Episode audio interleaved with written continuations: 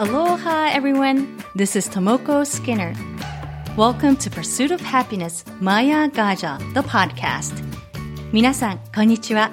ハワイ島在住、パッション発動コーチ、ナビゲーターのスキナー智子です。ハッピータンボマヤガジャへようこそ。マヤガジャは、サンスクリット語で魔法のエレファントという意味です。この番組では、自分らしく生きる、海外ライフ、ハッピーでいるコツをテーマに毎回海外にご縁のあるゲストをお迎えしてお届けしています。やりたいことが実現できるように魔法のエレファントがあなたの背中をちょっと押してくれるそんな番組であったら嬉しいです。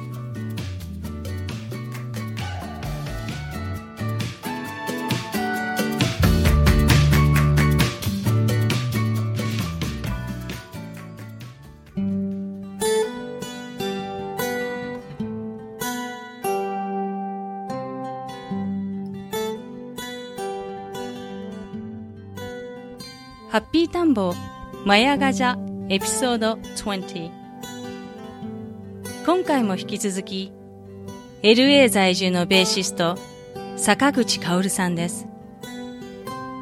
薫さんは1980年代前半にアルファレコードキングレコードに所属し女性バンドの単語ヨーロッパとして活躍。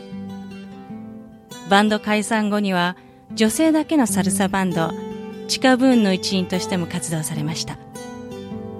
その後単身渡米し LA でも音楽活動を開始。現在は海外在住メジャーデビュー経験のあるメンバーらとオセアーナという女性バンドの一員として日米で音楽活動を精力的に行っていらっしゃいます。その他同じく LA 在住でシンガーのベノア・マサヨさんとわらべ歌とヒップホップを融合した音楽ユニットオーバンズの活動も開始されました。それではインタビュー後編をお楽しみください。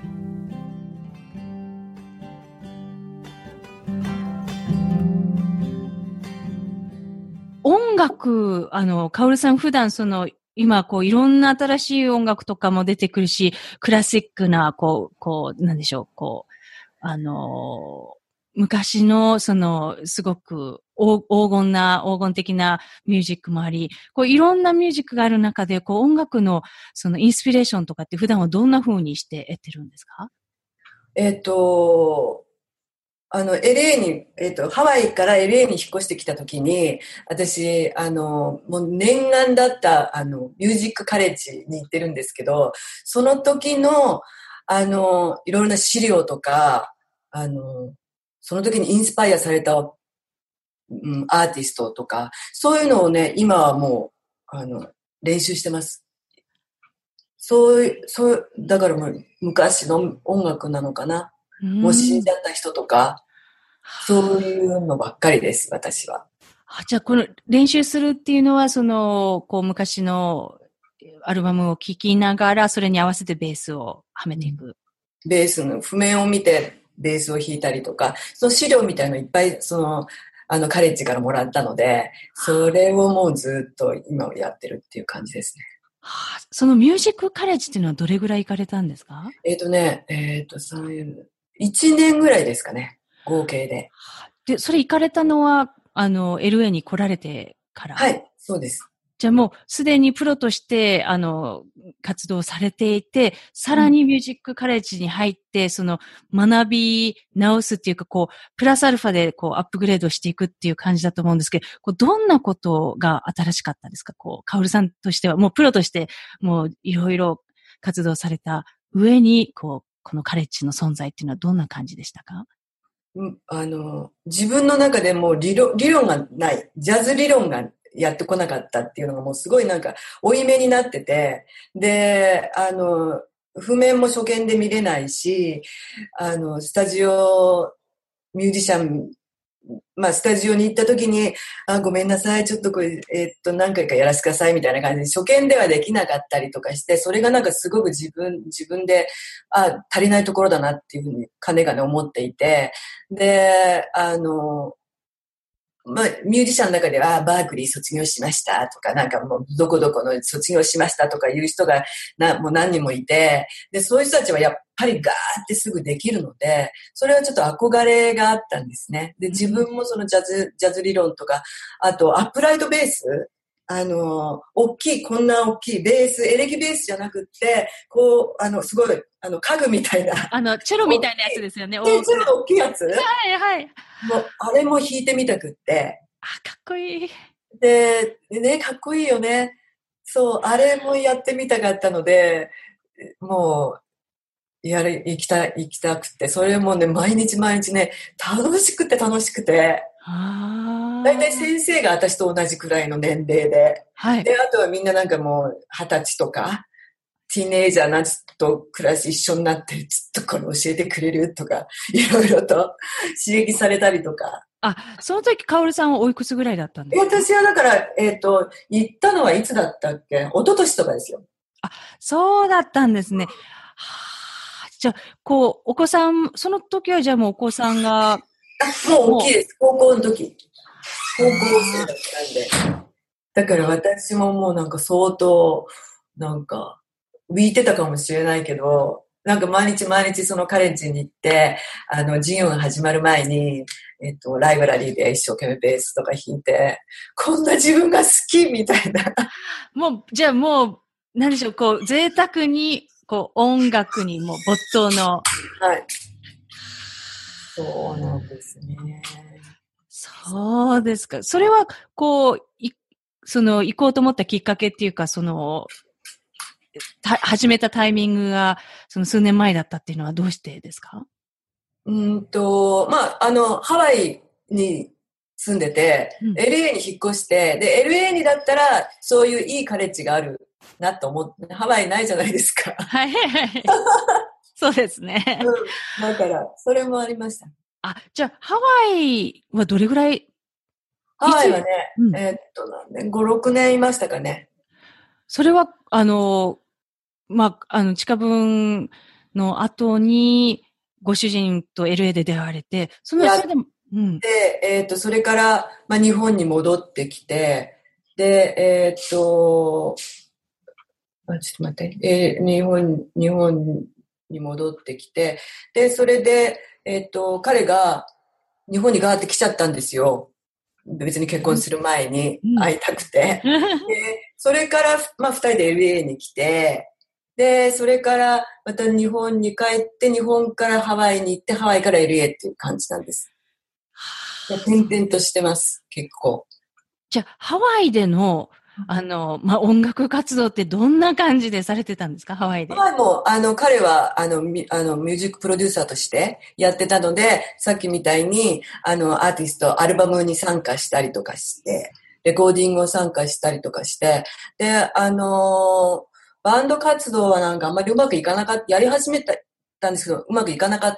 で、それで、あのなんか音楽番組をやりたくって、で、あのケーズっていう、あの、放送、ケーズ放送っていうのがあって、はい、オアフに。で、そこで DJ みたいなことをやって、ちょっと紛らわしてたんですね。あ、じゃあラジオの、あの、こう日本語のラジオ番組の DJ もされてはいはい。そうですか。こう、その時は、じゃあ、あの、ミュージシャンとしてではなく、その、ナビゲーターというか DJ としてお話を喋る方の、あの、形で表現活動されてたって感じですか？そうですね。あと、ミュあの、いろんな友達がハワイに来て、で、あの、一緒に盛り上がる、その番組に招待して、っていう感じですかね。どんな方が、あの、いらっしゃいましたか？ゲストで。えっとね、えー、っと、コーラスの、えー、っと、ユーミンとか、あと今だったら石井達也さんとかのバックコーラスをやってる、あの、はい、水吉さんっていう方とか、あと、あの、サンプラザ長野くんも来たし、あと、えー、っと、あと言ったな。あ、チカブーのボーカルとか。ああ、なるほど。あ、そうですか、そうですか。はいはいなるほど。あの、ハワイに行ってハワイアンミュージックの、あの、ベースをとか、そういったことはありました？うん、あのね、ハワイアンミュージックは、あの、ちゃんとみたいな、なんかあの、プリミティブな、あの、あれあるじゃないですか。あの、古典フラでそうそうそう。歌いあれはすっごいもう一日でも聴いてられるんですけど、いわゆるなんかフラダンス系のなんか軽いあのスティールギターみたいな、ああいうのがちょっと私ダメで、はい、わかる。うんあの、遠慮しました。なるほど。なるほど。ね、あの、こう、よく、その、現代ハワイアンミュージックとか、現代フラで、あの、お踊る現代ハワイアンミュージックの場合、もうアップライトベースがありますよねあ。そうですよね。うん。でも、あの、こう、古典フラのカヒコの、あの、ね、カヒコミュージックの、ミュージックじゃない、カヒコ古典フラの場合はもう本当に太鼓と、こう、ひょうたんで、こう、ねえ。取ってっていう、ちょっとこう、似てますよね。こう、そう、なんでしょう、こう、まあ、黒人ミュージックのルーツになるものとちょっと似てますよね。似てますよね。もう本当大好きでした。ああ、そっか、うんなるほど。じゃあ、そういう、その、なんか、こう、黒人ミュージックのルーツの、じゃあ、古い歌とか、古いものとか、そういったソウルフルなものも、がお好きっていう。そうですね。それも好きですね。ああ、なるほど。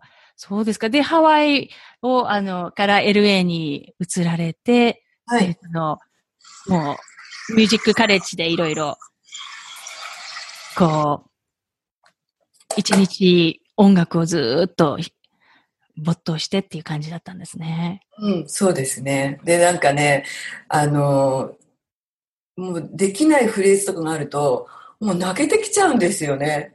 なんか自分ができなくって、で、えっと悔しくって、泣くっていうその体験とかもなんか愛おしくなっちゃうみたいな。まだこういう感情が残ってるんだって、悔しいみたいな。そういうのがね、あの、良かったですね。すごいですね。なんかこう、もしこれがこう、日本でずっとその、日本の音楽界の中で、こう、日本の芸能界と関わ、日本だとね、芸能界と関わりながらテレビの露出もあってっていう感じだと、こういう体験ってできなかった。ですよねそうですね。本当に。あのうん、なんかこう、そう考えると、すごいですね。こう今度日本を出て、その音楽活動にしていく、どんどんどんどん音楽の本質に近づいていってるっていうか。そうですね。まあ自分の、だから自分の、まあ昔は、いい、やっちゃえ、やっちゃえ、みたいな、あの、自分の力量とか自分の才能とか、もう、何、無限大だと思ってるから、どこでもやっちゃえ、やっちゃえなんですけど、だんだんだんだんいろいろな経験をしてくると、自分の程度とか、自分の才能、あこんなもん？みたいな、いろいろな間違っちゃったりとか、いろんな体験をして、あの、何？これから前に進めなくなっちゃう。だからそれを、なんか分かった後に、いろいろなものが出てくるっていうのかな。なんか、うん。うん。なんか、じゃあ、そういう壁にぶつかって、その後にブレイクするっていうか、その新しい自分の枠がどんどん広がるっていう。うん。自分が新しいものが見えてくるっていうか、こんな程度だからじゃあ何をしなくちゃいけないかとか、これもできないんだ。じゃあそその次どうしようかとか、なんかそういう、それはなんか日本にずっといたら、さっきもともこさんおっしゃったように、日本にずっといたら、あの、決められた仕事をして、ツアーをして、はい、みたいな感じだったんじゃないかなと思います。はあ。あの、こう、あの、さっきあの、かおるさんがおっしゃったとき、あの、ように、あの、こう何かこれができないとか、こう壁にぶつかったときに、その手前で諦めそうになったことってありますか？え、もう何回もお酒飲んだりとかして。でも諦めなく、諦めなかった。それをず、それ、でもどうやって？本当に、なんだろう、あの、音楽って自分でもうやめたっていう、言わない、言わ言わなければずっと続けていかれるじゃないですか。うん。だからもうやめたっていう、じゃなくって、とにかく続けていこう。とにかくやめない。っていうのがすごく、私にとってはすごく大事で、うん。あ、やめたっていうのはすごく簡単だけど、やめないっていうのがずっと続いていく感じですかね。そうですか。うんやめたっていうことはやってこないっていう感じ。やめたとは言わない。言わない。絶対言わない。絶対言わない。う んそうですよね。カオルさんそのものですもんね、音楽が。そうですか。え、今、あの、カオルさん、あの、新バンドを結成はい、はい、はい。あの、オセアナ。はい、オセアナ。オセアナ、これ意味はどういう意味があるんですか？えっと、まあ、スペイン語で海を越えた女たちっていう意味なんですね。はい。で、あの、地下文の時の初期のキーボードの、あの、ピアノの女の子が、あの、のりこさんって言うんですけど、のりこさんがニューヨークに住んでるんです。うん。で、私が LA に住んでて、で、えっ、と、そもそも地下文の、えっ、と、25周年、30周、に25周年記念のライブがあったんですね。東京で。で、その時にむ昔懐かしいメンバーがみんなあって、で、その次の年に、えっ、と、私が LA、のりこがニューヨーク。で、ニューヨークからのりこが、えっ、と、出張で遊びに来ました。で、あ、出張仕事ですね。うんで、その時に、あ、じゃあ、また飲もうかっていう話になって、で、飲んで、で、私たちもったいないよねっていう話になって。で、あの、その、今、デラルスっていうサルサバンド、あの、すごく有名な、日本では、日本のセリア・クルーズって言われている、あの、ラテンのシンガーの、はい。えっとノラさんっていう人もすごく仲良かったので、昔から遊んでたし。で、じゃあもうとり、とりあえず3人で、あの、世界ツアーをできるようなバンドを作ろうってことになったんです。うん。で、それがきっかけで、私が日本に行った時に、えっと、メンバー、あの、地下分の、えっと、パーカッションメンバーとかいろいろあって、一回、あの、セッションしたんですね。で、それで、あ、これじゃない？みたいなことになって、トントン拍子に行って、で、えっと、いや、これでもセッションじゃなくて、本当のバンド活動だねって言って、バンドになってきちゃったんですね。バンドの音になってきて。うん。で、それからもうあっという間にオリジナル曲 5, 5曲、6曲ぐらいできちゃって、で、あっという間にライブも決まって、みたいな感じで、結構トントン拍子で。ああ。じゃあこ、このメンバーが、こう、大大部分のメンバーが、みんな、こう、海外とのご縁がある女性だった。そうですね。ははいいはい。で、ボーカルの方が、ノラさんが、その、オルケスタでラルスのメインボーカル。はい、そうです。はあ、そうですか。で、じゃあ、ライブっていうのは日本でそうですね。今のところ日本で、うーんあの、今年もあります。今年はいつぐらいですか？今年は、えっと、11月に、えっと、京都に行って、えっと、その、11月9、10に六本木で、コンサートがあります。ライブハウスでやります。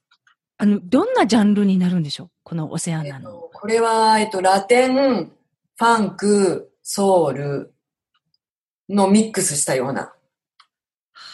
ですね。そうですか。これも楽しみですね。う本当に。ん、あの、こう、やっぱりその、皆さんこう、こう、なんでしょう、こう、に 20, 20代ぐらいからのお付き合いですか？そうです。そうです、そうです。何回も、あの、キューバにも行ってるし。うん。うんそそういうメンバーと再び、こう、一緒になって作る。こう、皆さん、こう、お互い、あの、まあ、そ、その、後に、こう、いろんな、こう、道を辿って、その、いろんなことを経験した後に、またこうやって、その、いろいろ皆さんの、こう、経験がまた増えた後で、一緒に音楽作りするっていう、昔との音楽作りとの何か、こう、差が、こう、違いってありますか？それがね、あのその20年前とかにもう戻っちゃうんですよね、その空間が。だから、あの、もう何でもできる感じそう、いろいろな経験をしてきてみんな年を取ってるはずなのに、あのリハーサルとかやってスタジオに一旦集まると、昔のエネルギーがそこにはあって、だからもう、もうツアーもやろう、レコーディングもやろう、これもやろうみたいなもう、いろいろな話がもう盛り上がっちゃって。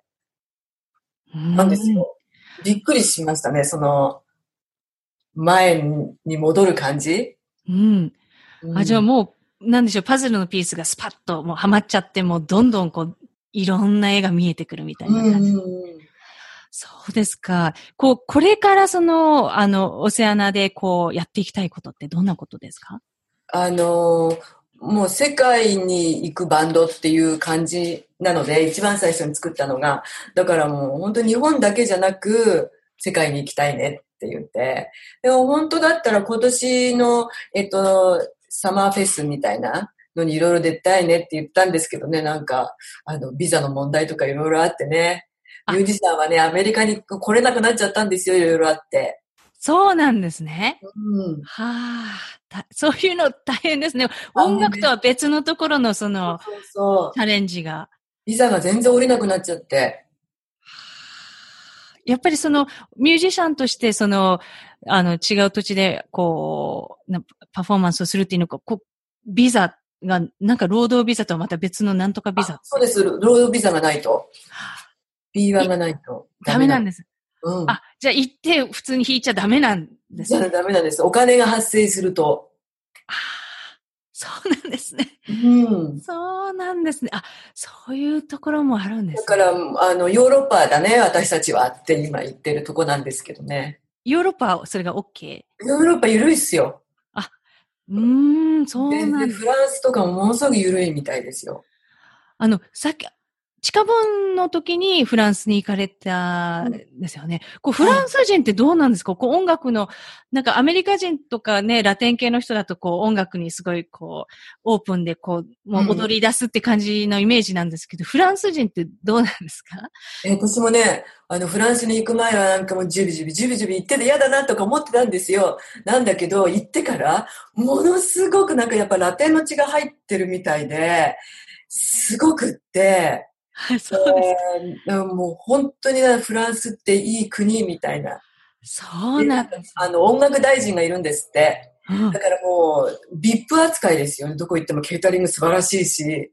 で、えっ、ー、と、田舎に行く時もなんかもうすごく、あの、恵まれてて、いろいろ転々としたんですけど、すっごくいい思い出でした。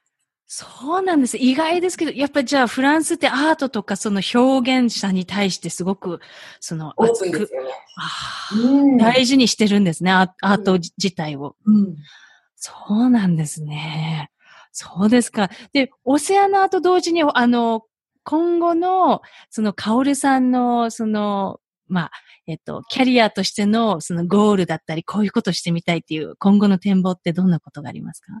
うーん。やっぱりあれですかね、世界ツアーですかね。世界ツアー。あの、子供たちももう全然点離れたんで、なので、もう、あの、そやっぱそれがやっぱり私は一番やりたいことなんで、ライブ、ライブで、あの、暮らしていきたいみたいな。もう音楽をずっと、四六時中音楽。やっていきたい。もう、歩けなくなっても。いいですね。あの、ちょこっと戻ると、その、こう、子育てとか育児してる間の音楽ってどうやって、こう、一旦お休みしてたんですか？それとも、ちょこっと合間を縫って弾いたりとか？いや、合間を縫ってやっぱりやってましたね。そうじゃないと私も本当になんか、あのほら、教育ママになっちゃいそうになっちゃったりとか、やっぱりね、こう引き戻してくれるところがないと、全部子供に行っちゃうと、この音楽をやってるエネルギーが子供に行っちゃうと子供にとってはものすごい迷惑な話なんで、あの思い通りにならないじゃないですか、子供なんて特に。だから、あの、でもね、あの、音楽とかベースとか練習すればやる、やるだけ戻ってきますからね、自分に。ああ、そうですか。うん、じゃあ、こう、子育て中もちゃんと音楽をする時間は取ってたんですね。うん。うん、あ、そうですか。で、もう一つあの、オーバンズっていうユニットも、カオルさん組んでます、はいはいはい。このオンバーズって、オーバンズ、あの、OH にバンドのバンズ、B-A-N-D-S、はい、これってどんなユニットなんですか？これは、えっ、ー、と、えっ、ー、と、私がハワイに行った時に、えっ、ー、と、まあ、あの、サンプラザ中野くんとかすごく仲いいんですけど、はい、あの、LA に引っ越したら、この人を訪ねてくださいみたいな感じで、あの、一人の女性を紹介してもらったんですね。で、その人を訪ねて、えー、っと、サンプ、中野くんが紹介してくれたんだけど、とか言って、彼女ももうそのつながりで、えっと、昔シンガーをやっていて、で、あの芸能界も知ってて、でもあっという間にもうすごいコネクション、コネクトしちゃったんですね、彼、彼女と。で、た、まあ、誕生日も一日違いだし、で、なんか、あの、もう昔からの知り合いみたいな感じになって。で、彼女は今、ファイブリズムっていう、あの、踊る瞑想って言われている、あの、そのダンスのインストラクターなんですけれども、はい、あの、やっぱり彼女もすごい昔、あの、コーラスもやってたし、いろいろ才能もあるので、すごいもったいなくって、で、一緒に私ベース弾くから、一緒にユニットやらないみたいな、一緒にやろう、バンドやろう、みたいな感じになって、で、あの、最初は、なんだっけな、えっ、ー、と、日本語でなんかやってたんですけど、日本語を彼女を考えて、うん、例えばスティービー・ワンダーの曲に彼女が日本語をつけてやってたりとかしたんですけど、それからやっぱりなんかちょっと、あの、印税とかの問題もあって、はい。じゃあ、えっと、わらべ歌でもやるかみたいな感じになって、で、わらべ歌をみんななんか、あの、昔のあれなんで印税が発生しないんで、いくらでも使えるみたいな話になって、でもその表向きは、えっ、と、えっ、と、日本のわらべ歌と、えっ、ー、と、ヒップホップを融合した音楽をやりましょう、みたいな感じ。で、私も、あの、旦那さんも協力してくれて、で、旦那さんのアーティストのラッパーも協力してくれて、で、もうすごい、あの、融合ができちゃったんですよね。ミックス。うわわらべ歌とラップ。そうです。新しい。新しい。新しい。新しい。すごいですね。これはどこで、うん、あの聞けるんですか？これは、えっ、ー、と、YouTube に、まあ、1曲上がってて、うん、で、これもあと 4, 4曲、5曲ぐらいあるので、アルバムリリースをこれからちょっとやっていこうかなって思ってます。はあ、じゃあアルバムリリースはこう、日本でこう販売される感じですか？それともデジタルでこうダウンロードできる配信はしようと思ってます。うん。日本も。うん、じゃあ、先ほどのオセアナとこちらと、こう、もうダブルでっていう。そうですね。わまた全然こう違う、こう、お二人のユニットと、その、こう、オセアナだと、オセアナのメンバー3人、5人ですか ?3 人 ?5 人です。5人。うん、で、また違うエネルギーですか？全然違います。ど、ち、どんな違いがありますか？こう、制作してる時の感じのエネルギーって。うん、せ、制作してる時は、えっ、ー、と、オーバンズはもう、なんだろうな。すごいもう私が一からあの作ってる感じなので、うん、それもなんかあのベースのフレーズから作ってるので、すごいその作り方とか全然違うので、すごい楽しいですね。うん。で、お世話の場合は、こう、曲に、そこにはめていくって感じですか、うん、ベース、そうですね。うん。また、そう、それ、一から作るときと、あるものにはめていくときの、こう、また全然こう使ってる、なんでしょう、感覚が違うんですか？使ってる部分が、こう、なんでしょう？こうえでも、あの、私らしさを出すっていうのが一番の基本にあるので、うん、どうやったら私らしくできるかなっていうか。あの、カオルさんらしさって何ですか？えー、っとね、音の合間を縫って自己表現をする。あ、主張をする。みたいな感じ。うん。音の合間。昔が、だから、ごめんなさい。昔が、私のベースを聴きなさい。私の音をみんなについてきなさいだったのが、今は、ボーカルがあるでしょ？ドラムがあるでしょ？みんなの中をこう、こう縫っていきながら、主張をブンってするみたいな。そういう感じで。あの、じゃあ、カオルさんのベースを聞いていて、その、カオルさんらしいベースの日って何ですか？どんな感じですか？私ら、うん、え、聞いてほしいけど、それ、うん、私らしい。なんでしょう？うん。なんかこう自分らしさを、まあ意識をもう、こう自分らしさだなって気づいた瞬間ってありますか？これが私のベースなんだ。これが自分らしさなんだっていう、私らしさだなって、ななんかこうそれが腑に落ちたり、あ、なんか、あえー、無理しないっていうか。で、当たり前じゃない。いつも冒険をしたい。うーん。じゃあ当たり前じゃなく、その、もう、その時に生まれる音楽っていうか音を作り出す感じ。冒険はするんだけど邪魔しちゃダメよみたいな感じですかね。なるほど。こう、ひ一つの音として浮くんではなく、その世界の中に存在するっていう。そうですか。あの、プライベートの方では今後何かこう、やっていきたいことってありますか？プライベートですか？うーん、ハワイの時に、すっごくあの、えっ、と、体、自分の体を作ってたんですよ。うんあの、作ってたっていうか、あの、ヨガをやり、夜は空手に行きみたいな。で、その時になんかすごく、あの、自分の、あの、体が、体力がすごくできてきたっていう感じがして、で、LA に来てからも、あの、道場とか探したんですけど、なんかいい道場がなくって、で、なんかヨガスタジオもなんかいまいちで、なんか今はちょっとあの、体力、自分の体力がどんどんどんどんね、年取ると目減りしていくじゃないですか。うんそれになんとかもう、いあの、3日でも大丈夫みたいに、もう、持つように体力作りをしていかないといけないなっていう感じですね。あやっぱりその体力作りしてる時のその音楽制作とまた違いますか？してない時と。うん、これからだからツアーとかに行くんだったらもう体力勝負かなって思うんですよね。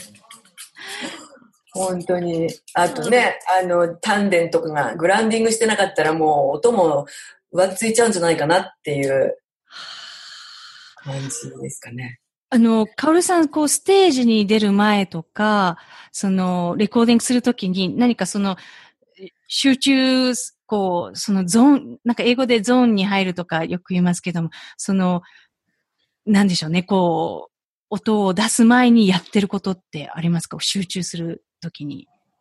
うんと、あんまり物を食べないっていうのはあって、えーっと、そう、ちょっとしか食べなくって、集中力がなくなり気がして、で、えーっと、出番の前は必ず歯を磨くとか、トイレに行って一人でよしってやるとか、あと、バンドだったらみんなで、5-0みたいなことやるから、あの、何ですか ?AAO みたいな感じで。5-0みたいな感じのやる、やるし、そうですね。じゃあそういうルーティンって、リチュアルっていうかそういうのを、こう、決まったものを通過して、そこに入っていくっていう感じ。うん。そうだってもうガタガタですもん、本番前は。ガタガタ？ガタガタ、もう、もう緊張で。で、ステージに入っちゃうともう、あの、どうね、あの、覚悟が決まってるんですけど、いやる前が本当にどんな小さなステージでも、もうドキドキドキドキですよ。その緊張の具合っていうのは、その昔と比べて、今と比べても、あの、変わりは、こう、緊張度の度合いは変わってきてますか？今の方が楽とか、楽ってことはないと思うんですけど。楽じゃないですね。一個一個が取りこぼしできないぞっていう思いがもっとすごくなったので、もっとひどいかもしれない。もっと緊張しする。うん。じゃあその中で緊張を、こう沈めるんですか？それともあの、自然とステージに立ったら自然と緊張が薄れていく？うん、あの、そうですね。あと、あの、自分がやってきた練習が、あの、いや、これだけ頑張ってきたんだから大丈夫なわけ。大丈夫じゃん、みたいな。うんそう、それですかね。自信がつながる、あの、練習量があれば、それはどんなに緊張しても大丈夫じゃないかな。うん。けど、その練習量が少なかった時が、もうドキドキですよね、本当に。どうしよう、どうしよう、どうしよう、みたいな。そうなんですね。あの、カオルさん、あの、リスナーの皆さんで、あの、カオルさんのように、その自分、表現者として自分を表現しながら生きていきたい人にとって、あの、アドバイス、ありますか？あの、こう、ミュミュージシャンとしてだったり、こう、歌い手だったり、その、ダンサーだったり、その表現者として生きていきたい人に。うーんうーん。絶対に、あの、壁があるので、絶対壁っていうかもう立ちはだかるものがあるので、それは、あの、すごい緊張かもしれないし、いろいろななんかテクニックの問題かもしれないし、いろいろあるんですけど、で、その言い訳に、あの、逃げるのはすごい簡単だけど、とりあえずその、行き詰まった時に、1ミリでもステップアップするっていうか、1ミリでもとり、とりあえずステップしてみるとか、なんか、あの、動いてないようでも、今日はこれだけやったとか、なんかそういう行動、アクションをする。うん。っていうのはなんか、まあ、あの、アドバイスじゃないんですけど、私が思ってることなんです。うん。ベビーステップ、ちょっとでも、ちょっとずつでもいいから前にちょっとでも、うん、前にす、まあ、気持ちだけでも、昨日と違うことをやるとか、あの、ちょっとでも何でも、これ合ってますかね？はい。ありがとうございます。